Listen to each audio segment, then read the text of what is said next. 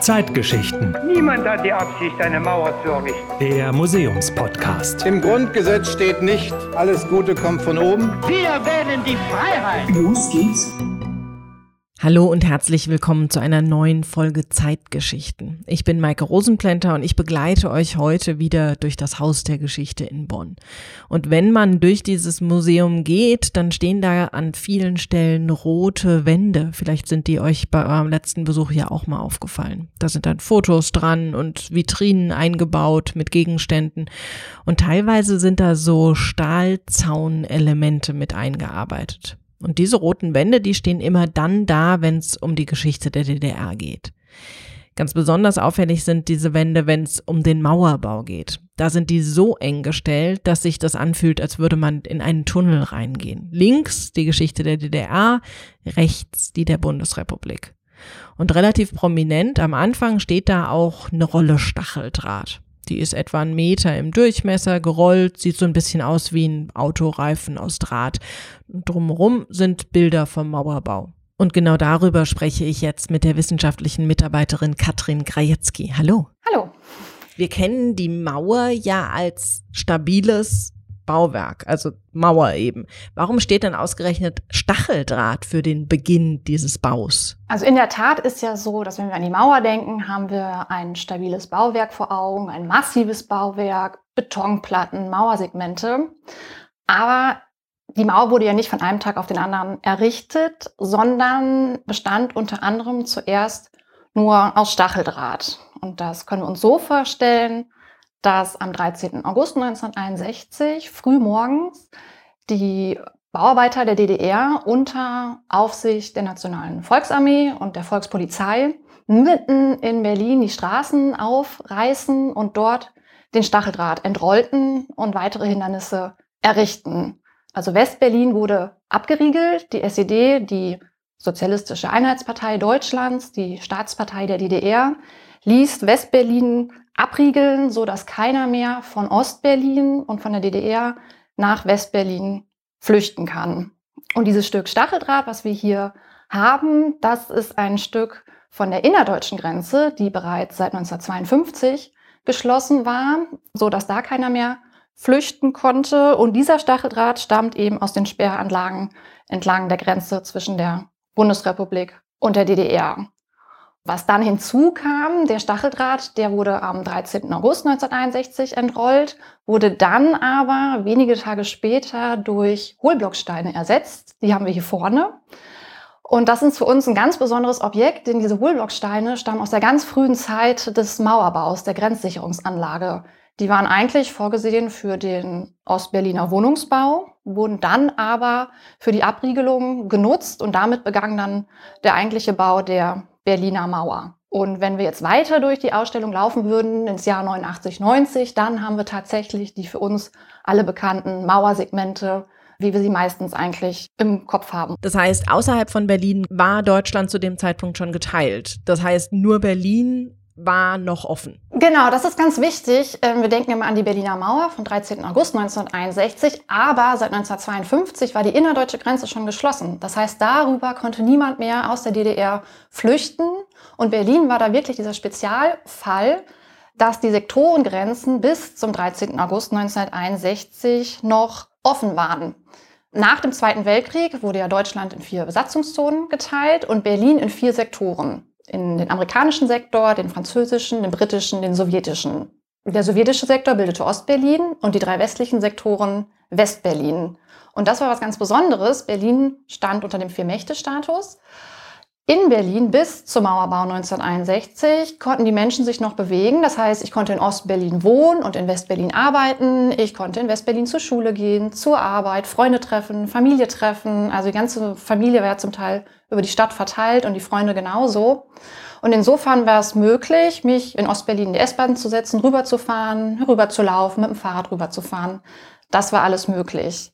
Man weiß eben, ja, Zehntausende passierten eigentlich täglich die Grenze zwischen Ost- und West-Berlin. Die innerdeutsche Grenze war zu dem Zeitpunkt aber schon geschlossen.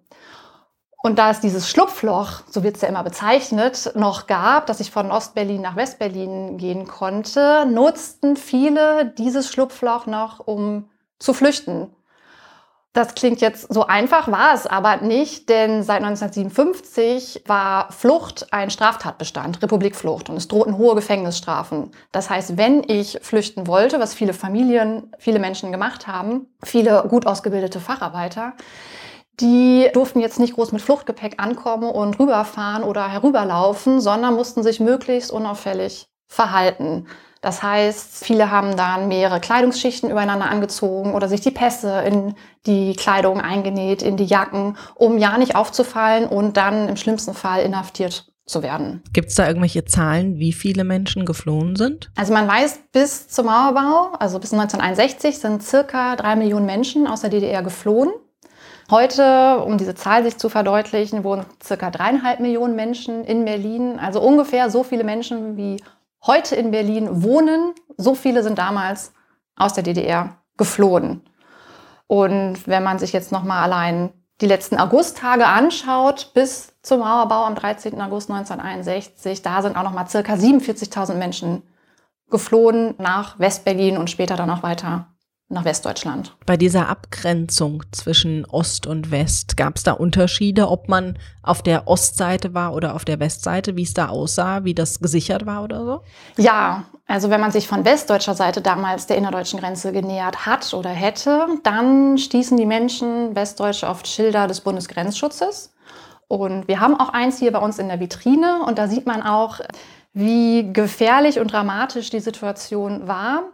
Denn wenn wir uns das Schild hier angucken, da steht geschrieben, Achtung, Ausrufezeichen, Lebensgefahr, Ausrufezeichen, Wirkungsbereich sowjetionaler Minen. Und die Wörter Lebensgefahr und Minen sind auch noch mal in roter Schrift hervorgehoben.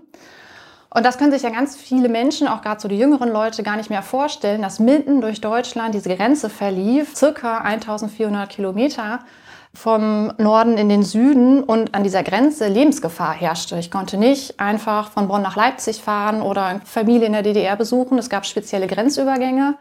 Und aber an dieser Grenze herrschte Lebensgefahr durch die Grenzanlagen, die dort errichtet wurden. Berlin war noch mal ein Spezialfall. Da warten auch Schilder der Alliierten, wenn man sich den Sektorengrenzen genähert hat. Und wenn wir uns jetzt aber die andere Seite anschauen, wenn wir uns von DDR-Seite der Grenze genähert hätten, muss man dazu sagen, also Menschen aus der DDR kamen ja eigentlich gar nicht mehr an die Grenze heran. Schon vor der Mauer oder der Grenze, die man von westdeutscher Seite gesehen hat, an die kamen Ostdeutsche gar nicht heran, denn vor dieser Mauer waren schon Sperranlagen, Grenzgebiet, Grenzstreifen, der auch Todesstreifen genannt wurde, Wachtürme. Das heißt, an der Grenze gab es schon dann Schilder mit Halt, Staatsgrenze, passieren verboten von DDR-Seite. Aber die meisten Menschen sahen eher dann Schilder wie ja Grenzgebiet, sie stießen auf Kontrollstellen, sodass sie sich gar nicht der eigentlichen Grenzanlage überhaupt nähern konnten. Es gibt ja dieses ganz berühmte Bild von diesem DDR-Grenzsoldaten, der über eine Stacheldrahtabtrennung springt, vollkommen in Uniform mit Gewehr auf dem Rücken und sowas. Und das hängt ja hier auch bei uns in der Ausstellung im Haus der Geschichte. Da gibt's ja immer mal wieder das Gerücht, das Bild sei gestellt, das sei gar kein Zufallstreffer gewesen. Ja, das Bild ist nicht gestellt. Wir haben auf diesem berühmten Foto Konrad Schumann, ein DDR-Bereitschaftspolizist, wie er von Ost nach West Berlin springt. Und während dieses Sprunges entsteht das berühmte Foto, das dann um die Welt geht.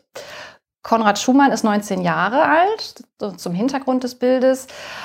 Und er muss am 15. August, also zwei Tage nach dem Mauerbau 61, hat er Dienst an den Grenzanlagen zwischen Ost- und Westberlin. Und er entscheidet sich wohl während dieses Dienstes zur Flucht.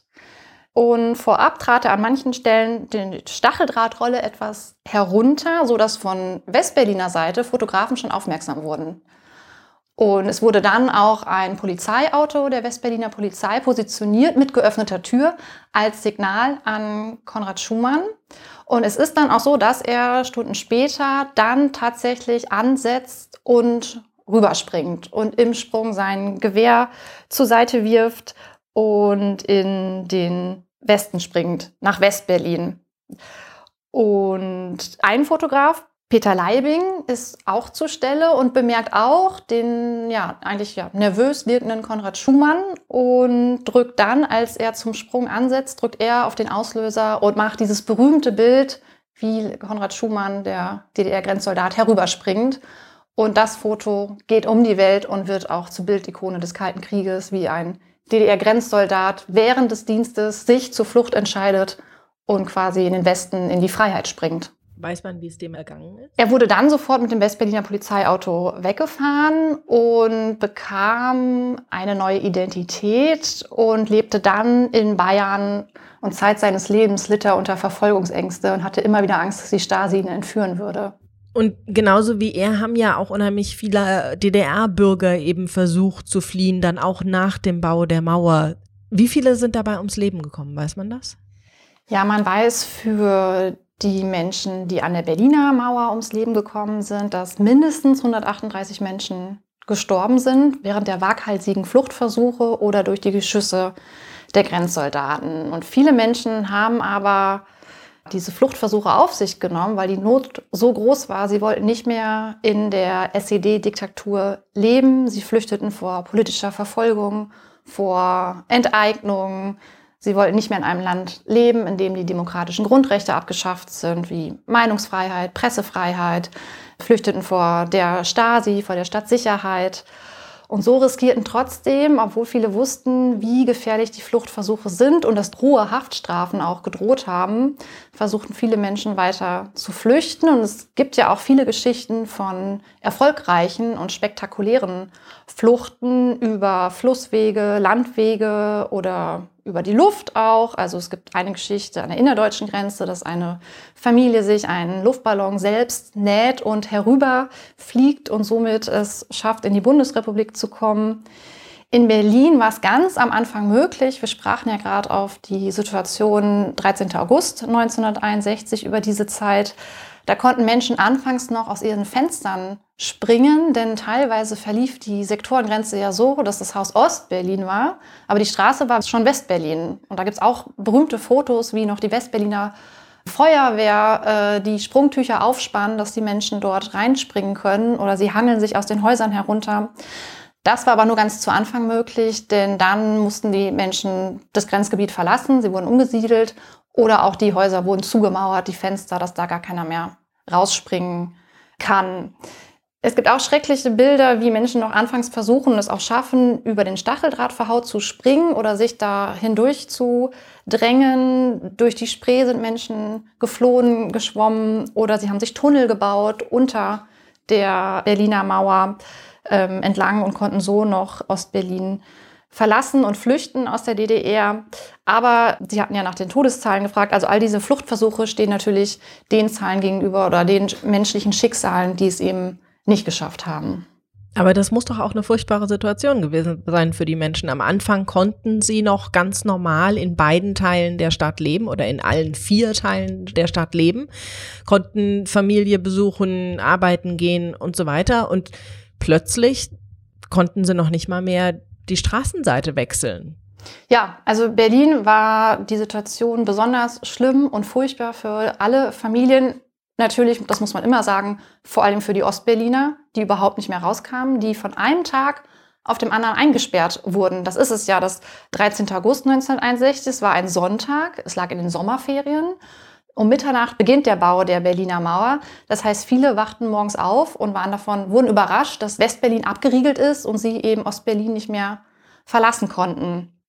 Und äh, das können wir uns, glaube ich, alle vorstellen, wenn wir uns mal fragen, wie, ja, wie ist es denn, wenn ich von einem Tag auf den anderen meine Stadt oder meinen Stadtteil nicht mehr verlassen kann, wenn ich durch Panzersperren und Mauersteine und Stacheldraht eingesperrt werde, wenn ich meine Freunde, meine Familie im anderen Teil nicht mehr sehen kann. Das kennen wir alle, dass natürlich Freunde, Familie über die Stadt verteilt wohnen oder Kollegen, Partner, was auch immer. Also all diese persönlichen Verbindungen wurden von einem Tag auf den anderen auseinandergerissen und die Mauer trennte dann 28 Jahre lang die Menschen in Berlin, die Menschen in Deutschland und da gibt's, haben, wir auch hier in unserer Ausstellung Fotos, die natürlich diese herzzerreißenden Szenen dokumentieren, wie sich anfangs in Berlin als man sich wirklich nur anfangs der Mauer auch noch nähern konnte, Kinder hochgehalten werden, die Familien sich äh, hin und her winken, viele Menschen weinen. Und was dann natürlich besonders für Berlin auch schlimm war, dass die Westberliner für zwei Jahre gar nicht mehr nach Ostberlin einreisen durften nach dem Bau der Berliner Mauer. Es gab dann bestimmte Grenzübergangsstellen und erst im Zuge des Passierscheinabkommens im Jahr 1963, also wirklich erst zwei Jahre nach dem Mauerbau, durften Westberliner in einem bestimmten Zeitraum herüberfahren und die äh, Ostberliner Familie wiedersehen und treffen oder eben Freunde wiedersehen. Und erst dann im Zuge der neuen Ost- und Deutschlandpolitik waren dann auch für Westberliner die Besuche wieder regelmäßiger möglich. Aber ich stelle mir das auch gerade für die Westberliner komisch vor oder auch schlimm vor, eben weil die waren ja tatsächlich eingemauert. Das war ja wie so eine kleine Insel in der DDR. Ja, das ist interessant, wenn man Westberliner fragt. Die sagen auch immer, ja, wir waren eingemauert, aber wir fühlten uns oft gar nicht eingemauert, denn sie konnten sich ja frei bewegen, konnten Westberlin auch verlassen.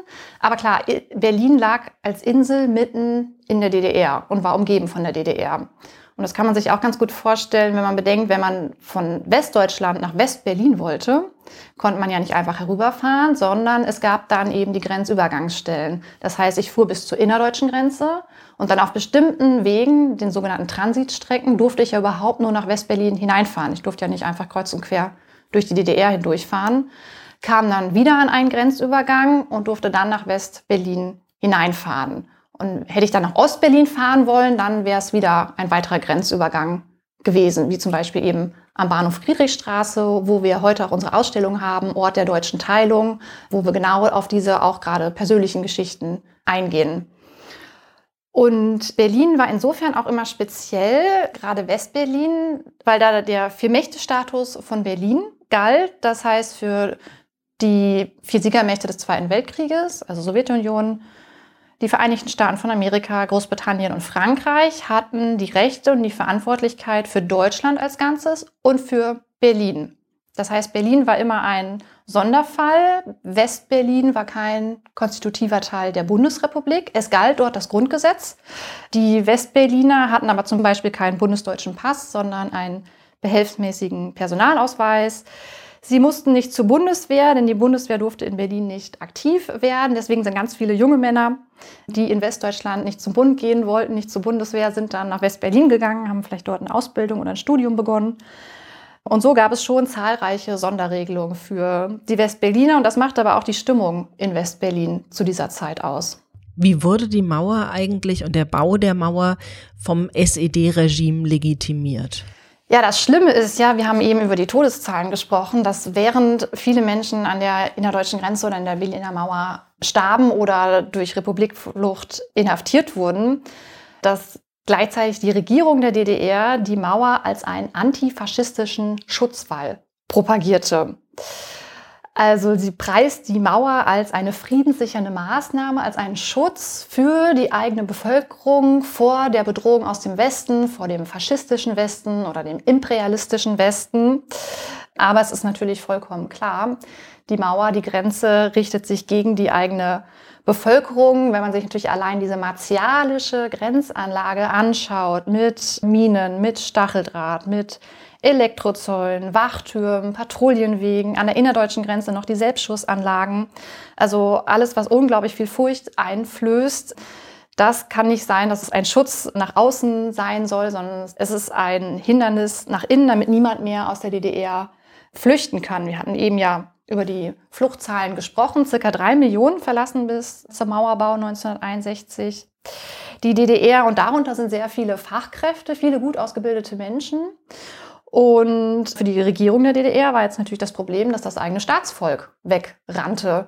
Und diese Massenflucht, die sollte der Mauerbau verhindern, dass keiner mehr schafft, eben die DDR zu verlassen. Und so sollte eben die DDR stabilisiert werden. Und diese Abriegelung Westberlins, also dieses letzte Schlupfloch, die Schließung dieses letzten Schlupflochs, diese Abriegelung stimmt das SED-Regime mit der Sowjetunion ab, sodass da auch jetzt niemand mehr die DDR verlassen kann. Und dann hat die Mauer 28 Jahre lang gestanden, bis sie dann 1989 gefallen ist. Über diese Zeit haben wir ja im letzten Museumspodcast auch schon gesprochen. Jetzt sind nochmal 30 Jahre vergangen. Merkt man denn heute noch was von dieser früheren Trennlinie? Ja, also wenn wir uns einmal kurz die innerdeutsche Grenze anschauen, dann gibt es viele Bemühungen, dieses grüne Band, wie es jetzt genannt wird, zu erhalten durch Naturschutzgebiete. An manchen Stellen ist die innerdeutsche Grenze zugewachsen, aber es gibt viele Erinnerungsstätten, Museen und eben, ja, es wird zum Teil touristisch genutzt, um aber auch weiterhin auf diese innerdeutsche Grenze hinzuweisen und daran zu erinnern. Und in Berlin ist die Mauer zum großen Teil aus dem Stadtbild verschwunden. Also es gibt einige markante Stellen, wo wir die baulichen Überreste noch finden. Ganz bekannt natürlich an der Gedenkstätte Berliner Mauer, an der Bernauer Straße. Da befindet sich noch ein Mauerabschnitt mit Grenzstreifen und Wachturm. Dort trennte die Mauer Ost- und Westberlin zwischen Mitte, was Ostberlin war, und Wedding, was Westberlin war. Dann ein sehr langes, gut erhaltenes Mauerstück befindet sich in Friedrichshain. Die sogenannte Eastside Gallery, die auch schon viele Touristen jetzt natürlich kennen, die ist von einer Seite bunt bemalt. Das durften Künstler 1990 im Zuge des Mauerfalls und der Wiedervereinigung. In der Nähe des Potsdamer Platzes gibt es auch noch ein Originalstück der Mauer in der Niederkirchener Straße an der Grenze Mitte Kreuzberg, also Mitte eben Ostberlin, Kreuzberg, Westberlin und aber was man machen sollte, wenn man in Berlin ist, schön auf den Boden schauen, denn da ist der Verlauf der innerdeutschen Mauer auf der Straße markiert mit Pflastersteinen in doppelter Reihe. Und ich kenne das von mir selber. Ich habe auch lange in Berlin gelebt und obwohl ich jetzt die Zeit der deutschen Teilung nicht bewusst erfahren oder erlebt habe, habe es mir schon immer wieder bewusst gemacht, gerade wenn man so mit dem Fahrrad am Tiergarten entlang gefahren ist, schon so mit Blick auf das Brandenburger Tor und dann vor dem Brandenburger Tor verlief ja genau die Mauer und da verlaufen jetzt diese Pflastersteine in doppelter Reihe. Da habe ich schon oft dran gedacht, wenn ich darüber gefahren bin, dass hier die Mauer stand, gerade natürlich, wenn man sich mit der Geschichte viel beschäftigt und diese Bilder im Kopf hat. Und wie muss es dann erst für alle Berliner sein, wenn sie heute diese Markierung sehen, die viele natürlich auch ganz wichtig finden? Wie muss es für all die Menschen sein im In- und Ausland, die den Kalten Krieg und die Zeit der Teilung erlebt haben und da jetzt auch eben erfahren, wie sie jetzt frei sich hin und her bewegen können. Interessanterweise ist aber es auch so, dass viele Touristen nachfragen, warum gibt es denn nicht noch mehr Überreste? Warum nur jetzt an diesen bestimmten Stellen? Und sollte man nicht an manchen Stellen die Mauer wieder errichten? Einfach nur als Beispiel, dass allen bewusst wird, dass allen die Geschichte bewusst wird.